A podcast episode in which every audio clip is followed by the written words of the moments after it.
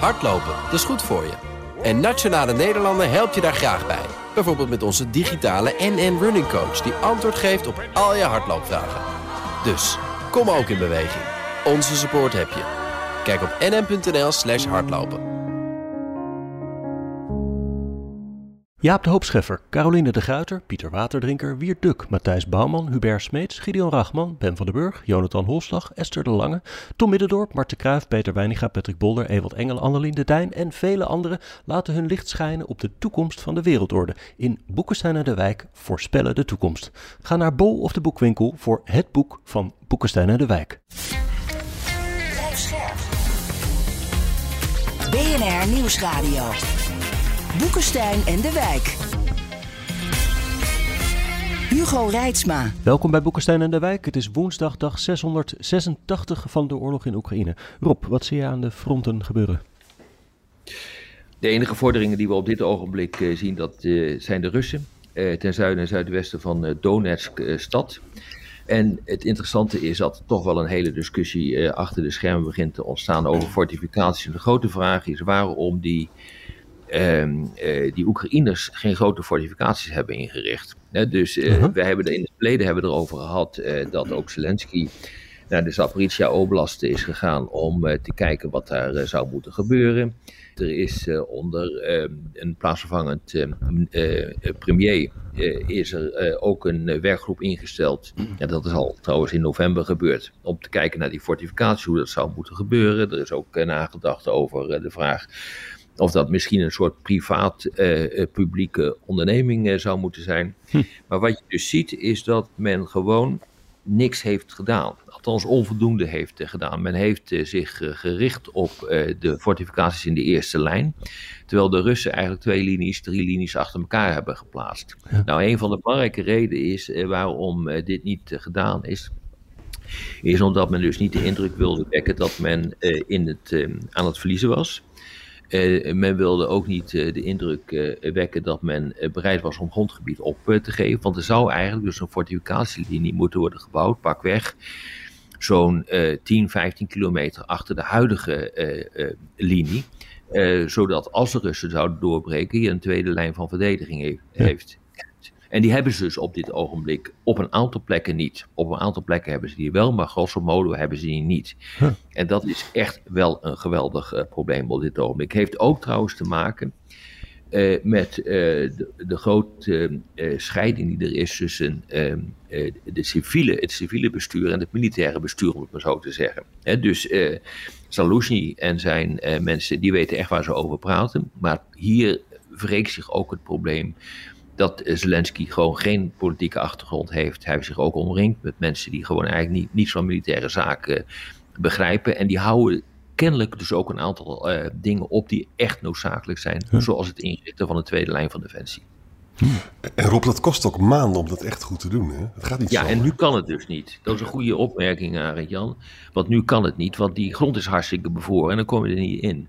Dus uh, de, de discussie die er ook is achter de schermen, is er een van, uh, ja, zijn we niet gewoon veel te laat hiermee? Want de Russen hebben al aangegeven, wij gaan tijdens de winter gewoon door. En op het moment dat het, uh, de grond hard is, dan kunnen we ook weer met onze panzervoertuigen, onze tanks, uh, kunnen we er makkelijk overheen. en dat, ja, dan, dan hebben de Russen dus een voordeel. Dus we moeten echt gewoon kijken wat er de komende tijd gebeurt. Het is dus helemaal niet zo dat de kansen uh, in de winter helemaal verkeken zijn voor uh, de Russen. Want die kunnen gewoon doorgaan en naarmate de grond harder is, kunnen de Oekraïners minder, uh, minder graven en de Russen meer rijden, om het maar zo te zeggen. Kan het nog een voordeel zijn voor Oekraïne dat de Russen ook nog hun eigen verdedigingslinies over moeten? Die hebben natuurlijk ook het land volgegooid met landmijnen. Daar moet je ook nog voorbij voordat je bij de Oekraïners komt. Ja, dat klopt. Maar daar kun je dus, uh, daar kun je dus paden doorheen uh, maken. Uh, nee, dat is inderdaad zo. Maar dat wordt niet uh, door de strategen echt gezien als een, uh, als een groot punt. want je kunt dat gewoon ruimen op een gegeven ogenblik en je kunt er doorheen. Ja. Maar dat wil niet zeggen dat, dat de Russen helemaal zonder zorgen zijn hoor. Want de discussies, met name over, het, over de oostoever van de, de Dnepro, die houden me aan. de kritiek is, is groot. command control, dus de hele manier om die ehm, operaties aan Russische kant te kunnen leiden, ja, dat gaat niet goed. Uh, veel kritiek uh, op. Dus uh, het, het, is niet zo dat, dat de Russen zonder zorgen zijn. Nee. In de lucht zag ik gisteren weer tientallen Russische raketten afgevoerd op Oekraïne met zeker vier doden tot gevolg. Beeld van vanochtend heb ik eigenlijk even niet. Jij misschien, Arajan? Nou, wat ik gezien heb is dat uh, de Russen vernietigen een Oekraïnse drone in de Bryansk-regio. Dat is niet erg spectaculair. Hè? En er is er ook nog iets anders aan de hand. Twee drones raakten brandstofdepot in Oriol. Oh ja. En dat is dus uh, 400 kilometer ten zuiden van Moskou. En 200 kilometer uh, van de Oekraïnse grens. Drie mensen ja. gewond. Dat is best een eind van de grens. Ja. ja. Ja, nou ja, goed, weet je, eh, aan allebei de kanten wordt er dus nu eh, nagedacht van hoe kunnen we de boel beter eh, beschermen. Uh, Oekraïne die roept om meer luchtafweer. en wat ook wel opmerkelijk is, is dat Peskov die heeft gezegd, ja, in, wij moeten echt ervoor zorgen dat wij een bufferzone gaan creëren. helemaal in het westen van ons land, dus in het, helemaal in het oosten van, van Oekraïne. En willen eigenlijk een bufferzone hebben op Oekraïns grondgebied. En dat zal we dan ook moeten gaan bezetten.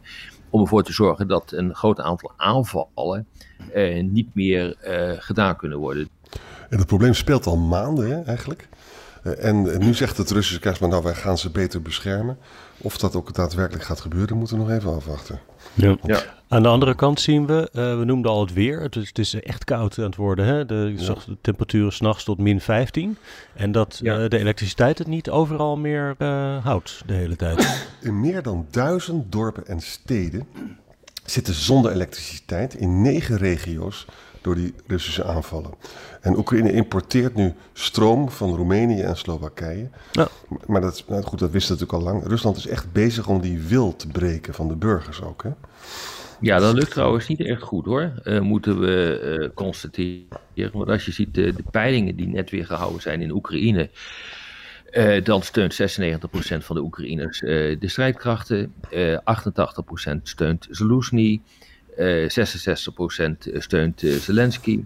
En uh, dat is allemaal wel een beetje op zijn retour, omdat uh, de initiële, het initiële optimisme is er wel een beetje uit. Maar je ja. ziet dat die steun nog steeds groot is, dat die wil niet echt gebroken is. En dat geldt omgekeerd ook, want als je ook naar de peilingen kijkt die in Rusland worden gehouden. Er is net een, uh, een peiling gehouden door, eigenlijk door het Kremlin. dat is naar buiten gekomen door de oppositie, door een op oppositiemedium, Vesca. En wat wel opmerkelijk is, dat 50%, iets minder dan 50% van de respondenten nog steeds de oorlog steunt. Dus een groot deel niet. 30% wil gewoon vrede. Maar er is ook weer een peiling gehouden vanuit de Universiteit van Chicago. Onder meer dan duizend Russen, zowel in Rusland zelf als in de Krim. Dat kan, dat kan je nog steeds mobiel doen. 67% steunt Poetins buitenlandbeleid, 58% zijn binnenlands beleid. En 66% zal op stemmen. Dus die, die Poetin die zit er redelijk warmpjes bij. Maar dat geldt eigenlijk ook voor uh, de, de leiding, zowel de militaire leiding als de politieke leiding in Oekraïne. Uh, dus dat is ook wel wat je zou kunnen verwachten hoor tijdens een oorlog. Want uh, als er een oorlog is, dan verenigt iedereen zich achter de leider. Rally around the flag. Hè? Hm. Dan is er ook bericht van Hongarije. Nou, je weet dus dat Orbán is een pain in the, in the ass. Hè? Dat is gewoon duidelijk. En wat heeft hij nu bedacht? Ik vind het wel eens slim hoor. Hongarije wil, is bereid het veto op te heffen. Met de bijeenkomst, weet je wel, in februari, begin februari. Van dat gaat over de langjarige steun voor Oekraïne, komende vier, vijf jaar, hè? In ruil voor een jaarlijkse, elk jaar opnieuw beoordelen over die steun. Ze zijn natuurlijk knettergek als ze daarop ingaan. Want dan kan Orbán elk jaar weer met een nieuw Waarom? pakket chantage maatregelen komen. Of bedoel ja. je dat? Ja, dat is echt dat is, is typisch Orbán dit. Maar dat, maar dat is toch sowieso, moet er over elk pakket worden, worden uh, er moet toch over elk pakket worden gestemd. Ja, Daar moet is, toch een, ja, maar dit is een positie over worden betaald. Dit is toch geen vrijbrief om ja, het is een onderdeel van het meerjarenbegroting, geloof ik, toch? Dat dacht ik wel, ja. ja en uh, weet je wat, dat was met die, met die beroemde SGP-moment met Rutte diep in de nacht in de Tweede Kamer. Dus met andere woorden, er zit dus ook wel een meerjaren afspraak zit erin. En hij probeert dat nu dus kapot te maken op deze slimme manier. En het zal toch hopelijk niet zo zijn dat andere landen daarin meegaan om hun moverende reden. Dit moet je echt, dit is, dit is het begin van de hel. Dat moet je niet doen. Je vergroot alleen maar zijn, zijn hefboom, toch? Nou, ik zou even precies moeten weten hoe het, eh, hoe het in elkaar steekt. Want een deel van die, eh, van die steun is ook extern uh, gefinancierd. Hè. Die loopt via, een, via een ander traject. Dus ik ja. moet even kijken. ongetwijfeld zal hier weer een truc achter zitten van Orbán. Maar het is wel belangrijk om te weten waar precies die steun vandaan komt. En hoe die gegenereerd wordt en waarover het gaat. We gaan er nog veel over horen en we gaan ook veel over praten begin februari, als het allemaal ja, zeker. gaat gebeuren. Ja. Nog even een belangrijk punt. Uh, achter de schermen, daar hebben we het vaker over uh, gehad, uh, wordt ook overleg gevoerd. Hè? overleg over een mogelijke staakt het vuur en vredesregeling. Er schijnt nu geheim overleg te zijn geweest door de G7 aangevuld door India, Saudi-Arabië en Turkije in Riyadh in Saudi-Arabië. En dat is in december gebeurd. Dat is nu pas naar buiten gekomen. Uh, Reuters heeft dat uh, gemeld. Dat is wel belangrijk hoor. Er zijn trouwens geen resultaten uitgekomen. En op tafel ligt dan dat uh, beroemde tien-puntenplan van, um, van Zelensky. dat de oorlogsmisdadigers moeten worden uh, moeten worden uh, uh, berecht. En dat alle troepen van Rusland zich moeten terugtrekken. Dat de ter territoriale integriteit moet worden hersteld van Oekraïne. Nou ja, je kent dat soort dingen allemaal wel. Rusland was er natuurlijk niet bij.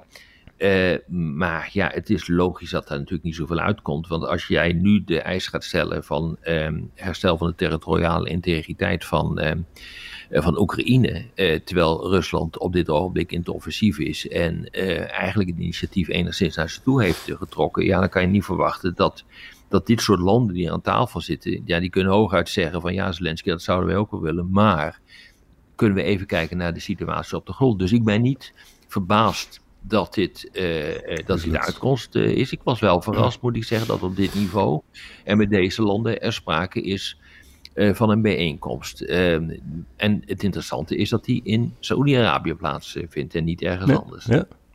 Nou, nu we toch in die regio zijn. Um, in Gaza denk ik weer vooral gevechten rond Gaan Yunis, hè, in het zuiden van de Gaza-strook. Ja, ze zeggen daar ook uh, een aantal mensen te hebben uitgeschakeld dozijnen, dozijnen, dus zeg maar de 24, 48 mensen zijn uitgeschakeld. Tientallen heet dat in het Nederlands. tientallen, ja, tientallen, ja. En, uh, en nu zijn 182 Israëlische soldaten uh, gedood, waarvan zes in een truck die explodeerde. Als je gewoon het front even afloopt uh, van, van boven naar beneden, van noord naar zuid, dan zie je dat die Qassam-brigades, dat is die militaire arm van uh, van Hamas, uh, die zijn behoorlijk uh, bezig geweest in, in Gaza-stad zelf. Hè. Dus ja, ehm, de Israëli's hebben de boel daar onder controle, maar nog steeds zijn er ehm, elementen van verzet in dat, in dat gebied. Ehm, dus je ziet dat, dat die nog steeds in staat zijn om uh, raketten en dat soort uh, zaken af te sturen op, uh, op de Israëlische krijgsmacht die daar actief is. Wat interessant is dat verder naar het zuiden, dan praten we over ja, eigenlijk het midden van de Gazastrook in Burai. daar hebben, hebben de Israëli's een, een grote locatie gepakt en bezet waar wapens werden geproduceerd. Ja. eigenlijk de grootste tot nu toe. Uh, even verder naar het zuiden praten we ook nog steeds over de centrale sector van de Gazastrook. Uh, is een wapendepot uh, ontmanteld met langafstandsraketten. En als je dan ja, verder naar het zuiden gaat, is net al gezegd, denk ik, Khan Yunis, daar zien we dat die, die clearing operations, dus het schoonvegen van dat gebied, ja, dat die eigenlijk gewoon doorgaan en dat het Israëlische leger daar vorderingen maakt. Ja. Um, Hezbollah heeft dus allemaal drones gestuurd naar de Israëlische commandopost in Safed. Hè, dat is in het noorden, pra praten we dan over. Israël heeft in Libanon meerdere doelen bestookt. Zelfs een aanval op een auto tijdens een begrafenis van die uh, senior Hamas-leider die gisteren is, uh, is uh, vermoord. Heb je het nou over Barry? Ja, dat, dat is die Barry. Ja. Oh, dat, was, dat was weer een nieuwe, hè? Ja, IDF claimt dat ze Ali Hussein Barry in Zuid-Libanon hebben gedood. Hezbollah ontkent dat in alle toonaarden overigens. Ja, klopt. Ja. ja.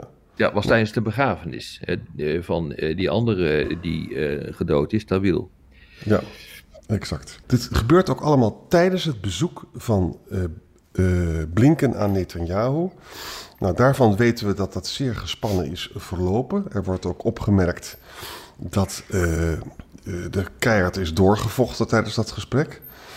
En Blinken heeft gezegd van... ik vind die Zuid-Afrikaanse genocide charge vind ik zonder waarde, want dat klopt niet met de definitie. Maar de dagelijkse tol van de oorlog op de burgers in, in de Gazastrook is veel te hoog. En hij, zegt ook van luister, regionale leiders zullen alleen investeren in de wederopbouw van Gaza als er een pad is naar een Palestijnse staat. En de Palestijnen moeten zo snel mogelijk naar huis als, als het maar kan. Uh, met andere woorden, de spanningen lopen echt toe hè, tussen, tussen Blinken en Netanyahu en tussen Biden. Worsten verliest zijn geduld. Dat hebben we ook voorspeld dat dat zou gebeuren. Ja, dat zeggen we nu al een paar weken. Hè? Dus kan, dat, kan dat zo lang blijven duren of wordt het op een gegeven moment echt een probleem?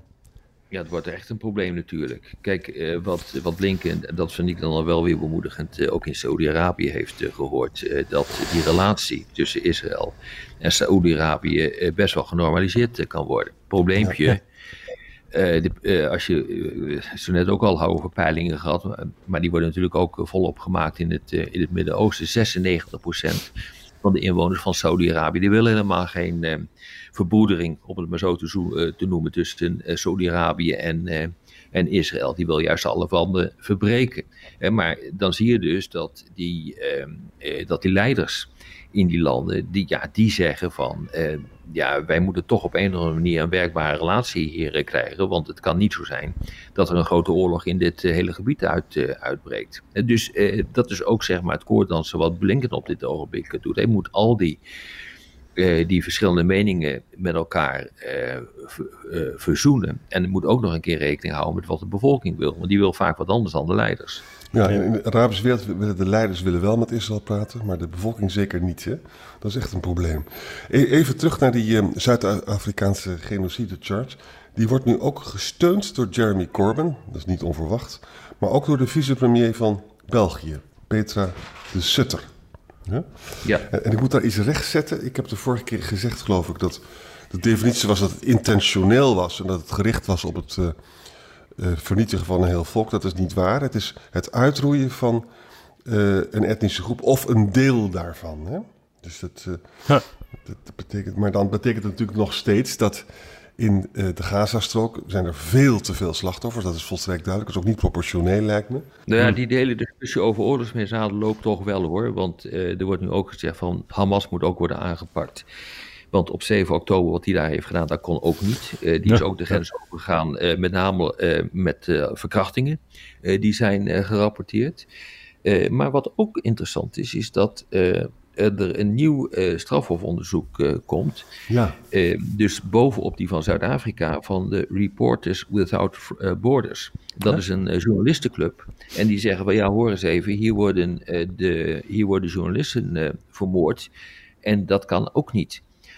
dus ja, Al Jazeera die heeft daar ook een probleem mee. want die zegt ja, het zijn feitelijk in hun jargon targeted killings van journalisten. Dus echt het bewust um, doden van, uh, van journalisten. En dat is, dat is gewoon verboden. Dus uh, je ziet aan alle kanten dat wat dat betreft ook juridische messen worden geslepen. En we zien ook, dat, daar lees ik dus kleine zinnetjes over, dat India, China, Afrika en Latijns-Amerika dus heel sympathiek staan tegenover die Zuid-Afrikaanse delegatie.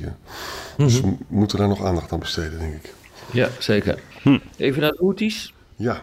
Ja, die hebben een grootste barrage uh, afgevuurd op, uh, op schepen in, uh, in de regio, dus bij de Rode Zee. Het probleem voor de Houthis is, en dat gaat een probleem worden moet ik eigenlijk zeggen, is dat dat helemaal niet meer gerelateerd is aan Israël, maar veel meer gerelateerd is aan het blokkeren van de goederenstroom door de Rode Zee in de richting van het Suezkanaal. Ja. en als je nou kijkt wat er net is gebeurd, er zijn er 18 drones, twee kruisraketten, één, één, één uh, anti-scheepsraket die zijn, uh, uh, die zijn afgevuurd. Maar die zijn trouwens allemaal neergehaald eh, door een F-18 van de USS Eisenhower, dat is een vliegkampschip. Maar het is wel echt een. is, dit begint wel echt een probleem te worden. En dit leidt ook toe dat iedereen nu begint te verwachten dat Amerika dus ook een aanval zal gaan uitvoeren op die lanceerinstallatie. En mhm. kennelijk is dat toch wat de Houthis willen. Die willen toch op deze manier een breder conflict zien te provoceren. En het hele vredesproces dat ze hebben met Saudi-Arabië, ja, om dat eigenlijk van tafel te vegen. Tenminste, ik kan het niet anders zien op dit ogenblik. Dus dit wordt wel spannend hoor, de komende dagen. Kijk, de grote angst is natuurlijk, als ze hiermee doorgaan, dat de druk via Iran op Hezbollah toch wordt van val maar aan. Hm? En dat, dat, willen de Houthis misschien bereiken. Gelukkig is het zo dat we zien bij Iran zien we matiging. Ook bij Hezbollah kan je nog steeds zeggen dat ze niet all-out gaan. Maar het kan dus zomaar ontsporen. Hè? Het kan zomaar ontsporen. Ja. Hm. ja. En Irak, Rob, jij zei dat daar nog iets gebeurde? Nou ja, ja, zeker. Daar gaan die aanvallen natuurlijk op de Amerikanen uh, continu uh, door. Uh, we hebben al eerder erover gesproken dat de druk op Amerika groeit om daar te vertrekken. Nu is er, en dat is hm. het belangrijkste, een discussie geweest tussen de president Rashid van Irak en de Amerikaanse ambassadeur in, in dat land. En die zegt, ja, jullie aanwezigheid wordt steeds meer een probleem. En uh, jullie aanwezigheid is hier echt uh, alleen maar om ons te ondersteunen. Het Iraakse leger te ondersteunen met training en advies. Uh, maar jullie schenden steeds vaker de soevereiniteit van Irak. Dat is natuurlijk een kul argument. Want wat de Amerikanen op dit ogenblik doen, is zichzelf verdedigen. Dus je ziet dat de hele zaak wordt omgedraaid. Dus de Amerikanen, wat die doen in de zelfverdediging, dat mag. En dat is gewoon ook internationaal gepermitteerd om dat te doen. Ehm, dat wordt nu gezien als uh, agressie uh, van de Amerikanen en als een aantasting van de soevereiniteit, soevereiniteit van Irak. En terwijl Irak zichzelf, die Amerikanen, zou moeten beschermen en dat doet Irak niet. Tegen vooral pro-Iraanse milities, toch? Die Amerikaanse exact. basis aanvallen?